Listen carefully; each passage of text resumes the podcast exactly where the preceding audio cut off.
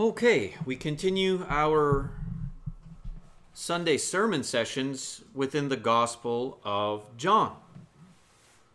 And uh, it has certainly been a very interesting journey thus far throughout the chapters. And we together uh, have been able to learn a lot about our Master, about Jesus, and how he uh, indeed um, fulfilled his ministry and is fulfilling in his ministry. And the section or the portion of scriptures we are at today is in chapter 8, and it will be verses 21 through verse uh, 30. Thus far, we've seen, of course, Jesus speak of the new birth, which is the very moment in which one would become a child of God. And we see Jesus pointing to that new birth in response to his death, burial, resurrection, witness, and ascension. And he has been speaking of these things. We have seen him speak to the people, the crowds, of his coming death on the cross. And we've also seen, quite revealing so, that those of his own kind, the Jews, his own culture, his own people, his own family, would not receive him. They would have a more so superficial faith.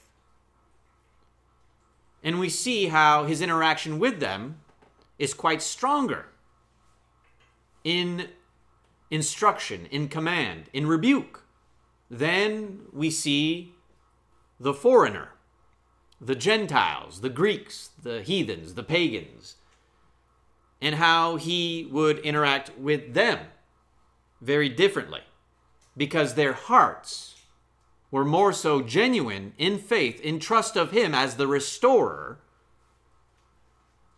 than his own people, the Jews. And that is not to say that some Jews believed in him and that perhaps even many might have believed in him, but most did not.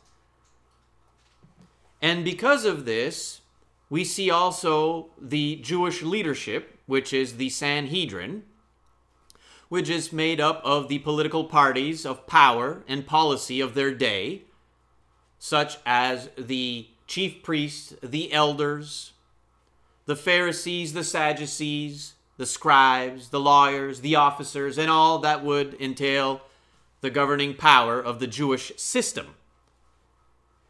And the power of the Jewish system was still under a greater power when it came to certain law, such as capital punishment, which took the permission of the Roman Empire to administer.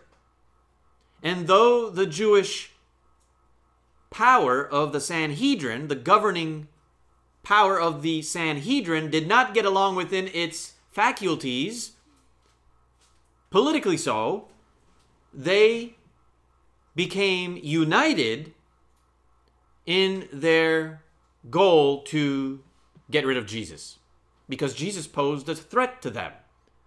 They were losing control of the people. And if they lose control of the people, they lose control of the money the people gave. And these Jewish powers, most of which were self righteous hypocrites, and they practiced all sorts of treachery. And they were filled with pride and control. And Jesus came to liberate the people from the oppression of this governing body that had since gone away from the authenticity of the law in order to create their own traditions in which they would oppress the people with. And Christ came to tell them, You don't need these gatekeepers anymore. You do not need these key holders anymore. All you need to do is know that Christ is the Messiah. Believe in him and follow him. And because of that, of course, we see the Jewish leadership grow in great hostility towards Jesus. We see them plot and twist and test. We see them seek to slander, call Jesus all sorts of erroneous charges and accusations. We've seen Jesus defend his deity, his person, his fulfillment of the prophets. We've seen him call the scriptures. We've seen him call in defense of his person Moses. To which, of course, the religious governing body of the day through the Sanhedrin would see Moses as a great architect of their faith, of their lineage, of their ancestry, back to Abraham. And so we continue in this gospel and we see the theme move forward. Verse 21 of chapter 8 Then he said again to them, now, here in verse 21, the them would be the Jews. Prior to that, when we saw him speak of being the light of the world, it was more so specific to the Pharisees. And remember, this here is at the end of their Feast of Booths, which was a greatly anticipated feast. And they were in a location of the temple, which was the treasury, which was the nearest to the Sanhedrin, which was the most dangerous place to be for Jesus to be found, yet no one touched him because Jesus is always in control. He was in control from the very beginning to when he would give up his spirit. We keep that in mind as the context moves forward in these verses. So, verse 21 then he said again to them, the crowds, the Jews, I go away, and you will seek me, and will die in your sin. Where I am going, you cannot come. Now that's quite the statement to people who are known to be the people of God who are known to be believers, who are known to have faith, who have been obeying the law through the subordination of their Pharisaical overlords. Where Christ is going, they cannot follow. And not only that, they are going to die in their sins. How dare Jesus say such a thing to religious people who are known to be believers in the great God, the great I am. But you see, he understands the hardness of their hearts and he knows he has to challenge them into a decision of either repentance or, sadly, further hardening of their hearts. I go away and you will seek me. What does that mean? Here's the context the Jews had been greatly anticipating the coming Messiah. They had been reading the prophecies from the prophets they respected. But yet here he is before them, Jesus, the Christ. And they neglect him, they reject him, he cannot be the Messiah we've been eagerly anticipating because he's not gone through the proper channels, the school of thought through the Pharisaical education system. He is of a lowly birth, a man who we know to be the son of a carpenter in Nazareth. Remember the three point qualifications they had since in tradition memorized? which was not accurate to the holy text, the holy scriptures. They had given themselves an image of the Christ that was not accurate to the prophets' writing. In other words, they created Christ in their own image. And when he did not appear in the image they had created, they were angry. And so they rejected him. But here he is.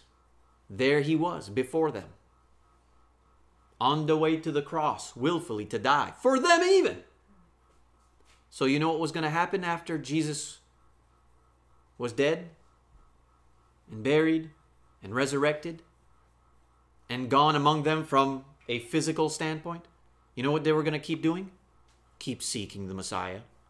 You know why? Because they didn't believe it was Jesus. Isn't that crazy? And to this day, those who claim Judaism are still awaiting the Messiah.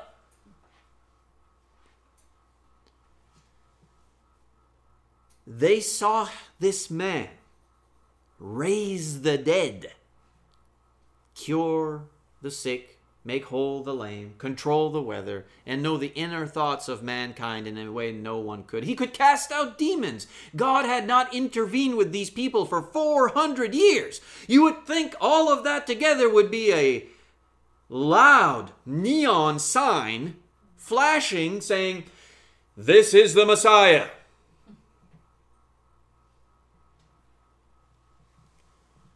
I go away.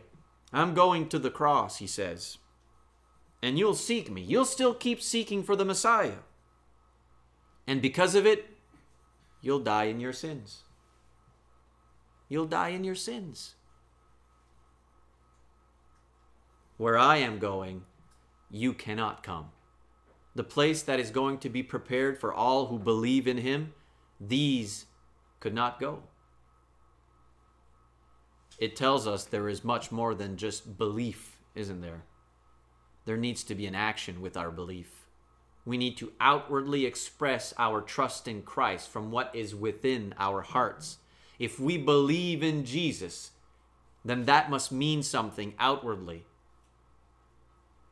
And God, in His infinite mercy, expects us to show Him that love. So the Jews, so the Jews, right? You see this repetitive reply from the Jews, from the Pharisees? Look at verse 13. So the Pharisees, so the Jews. Why not just accept what he is saying and be humble to it? Poor in spirit will be the ones who have the kingdom. So the Jews were saying, Surely he will not kill himself, will he? Since he says, Where I am going, you cannot come. They're thinking worldly. They're thinking earthly. They're thinking flesh like, here and now. They're not thinking of the spiritual.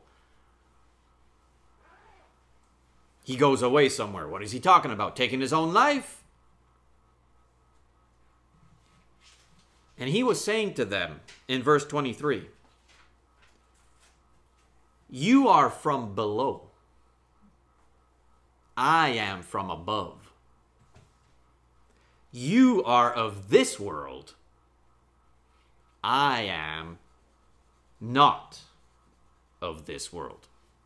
Interesting how John would pen in his letters that we cannot love the world and love God together. It is impossible. You must love God first and foremost. These here were snared in the shackles of a worldly mind and a fleshly pursuit. They were not genuine,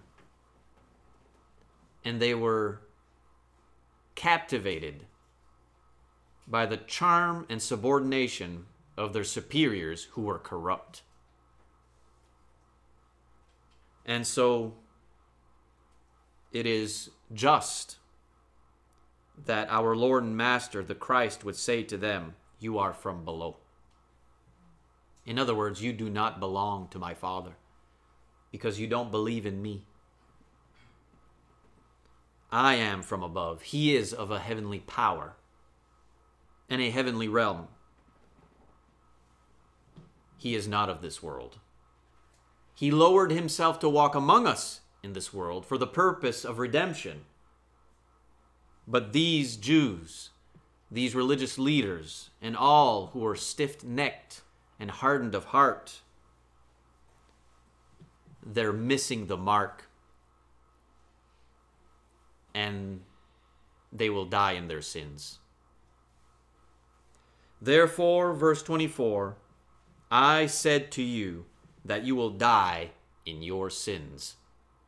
The plurality of the sins is everything they had in their worldview religiously, in what they practiced, in their traditions, their rituals, their hostility towards the Christ, their rejection of Him, all of it.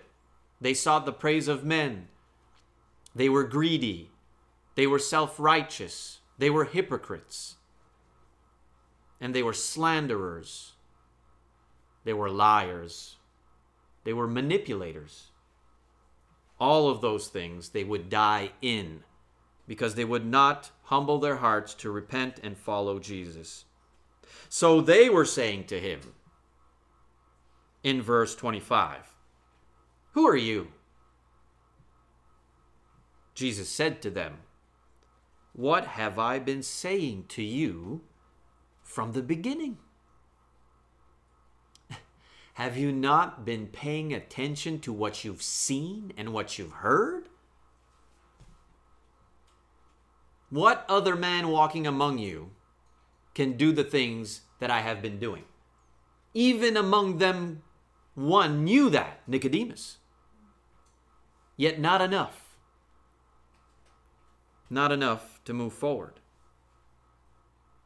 So they were saying to him, Who are you? Who is he? Have you not been paying attention? Thus far, we've seen him with great authority defend his messiahship, his equality with the Father, his humanity, his person. He's provided ample confirmation of his power through the miraculous occurrence. It's just so mind blowing. And we think reading it in retro that we'd be there humble and following Jesus, but we just might be there subordinate to the Pharisees also hating Jesus. Where would we find ourselves in the first century Palestine hearing this information and seeing this information? Would our hearts be so hardened? What have I been saying to you from the beginning? And this, of course, can have two perspectives. Of course, from the beginning of his ministry, which in the Gospel of Matthew, the first words recorded were repent, for the kingdom of God is at hand. And we can even go in perspective, spiritually speaking, to the very beginning of it all. Prior to the formation of mankind, and to the very literature that was penned down by inspiration through Moses, what was given? Christ to come. The messianic prophecy in Genesis 3:15. From the very beginning, Christ was to come for it was the only way to repair what had been broken through the disobedience of Adam and Eve. And we today still live the consequence of that very sorrowful and devastating moment in our human history. What have I been saying to you from the beginning?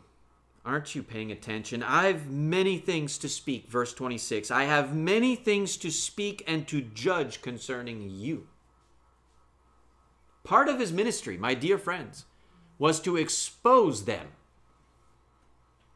To expose them for who they truly followed. They gave themselves the masquerade before the people as being bastions of scholarly power and insight and religious leadership. They portrayed themselves with the enlarging of their phylacteries. They produced themselves the chief seats and the, the reception of the people, the praise of the people. They produced a masquerade to the people, manipulating them into thinking that these here had the greater good of God's purpose for them in their lives. Christ came to expose them to whom they truly served and whom they truly belonged to.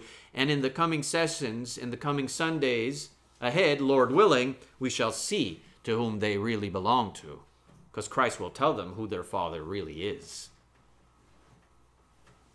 I have many things to speak and to judge concerning you, but he who sent me is true. The Son speaking of the Father, the Father being true. Truth is reality. And reality sets us free from a lie. And that is exactly what Jesus came to do for his people to set them free from the lie, the bondage of the one who produced the deceiving lie. I have many things to speak and to judge concerning you, but he who sent me is true, and all and the things which I heard from him, these I speak to the world.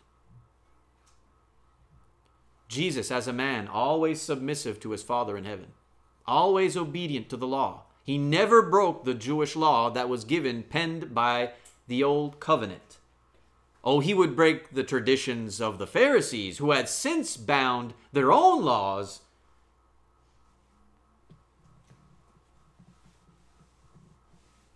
These things I speak to the world. They did not realize, verse 27, that he had been speaking to them about the Father.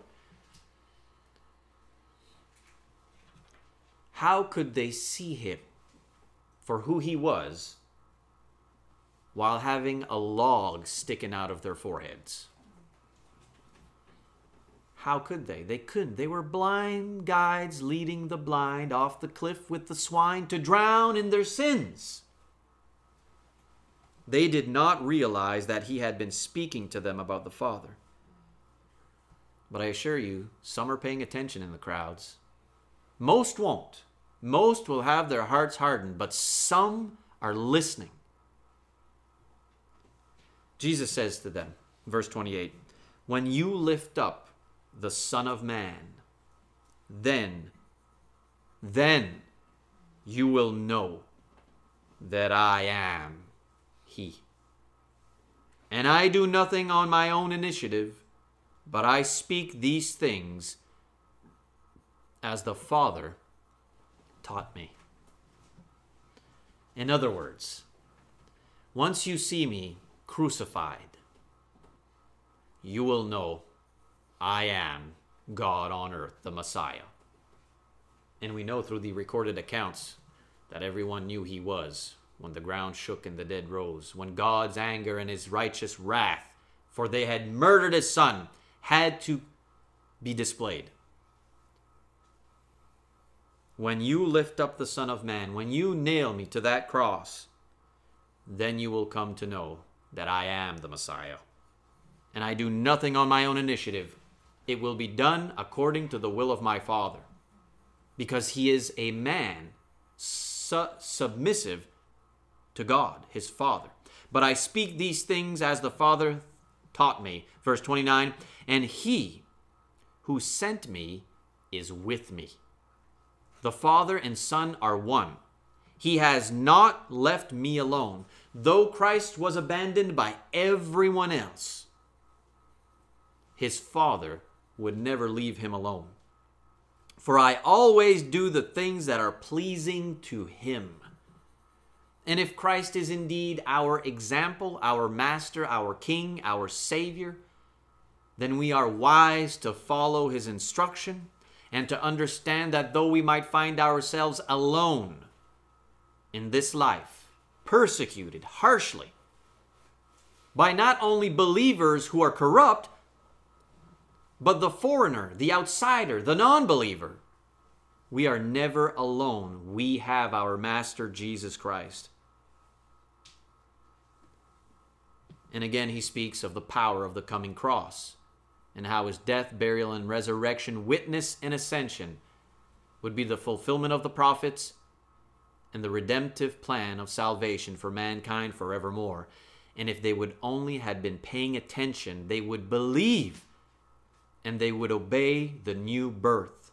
Truly, truly, I say to you, unless you are born out of water and the Spirit, you cannot, you will never be found within the realm of salvation, which is the church Jesus built. If they would just have paid attention that this man was the Messiah to be crowned king of the kingdom, to which there would no longer be a division among the people of culture, of skin color, of language, of geographical location, but that we could all be made one in Christ in His assembly and what a blessing it truly is to be within His love and assembly here as the East Coast Church of Christ. in Moncton, New Brunswick, Canada. As he spoke, we finish in verse 30. As he spoke these things, many came to believe in him. Anyone who has the heart to listen is going to believe and be set free from the bondage of lies and those who are the liars. Very interesting information. It still holds great authority for you and I today. And we can have practical application from what we read in our lives today. We should be humble and follow Jesus. That's who we follow. You don't follow me, I don't follow you. We together follow Jesus. We don't need the Pharisees. We don't need any gatekeeper or keyholders. We don't need the pastors, the priests, the reverends. We don't need the co workers, the friends, the family, the moms, the dads, the grandparents. We need Jesus. And if all who love him follow him, then we have each other together with him, following him and no other.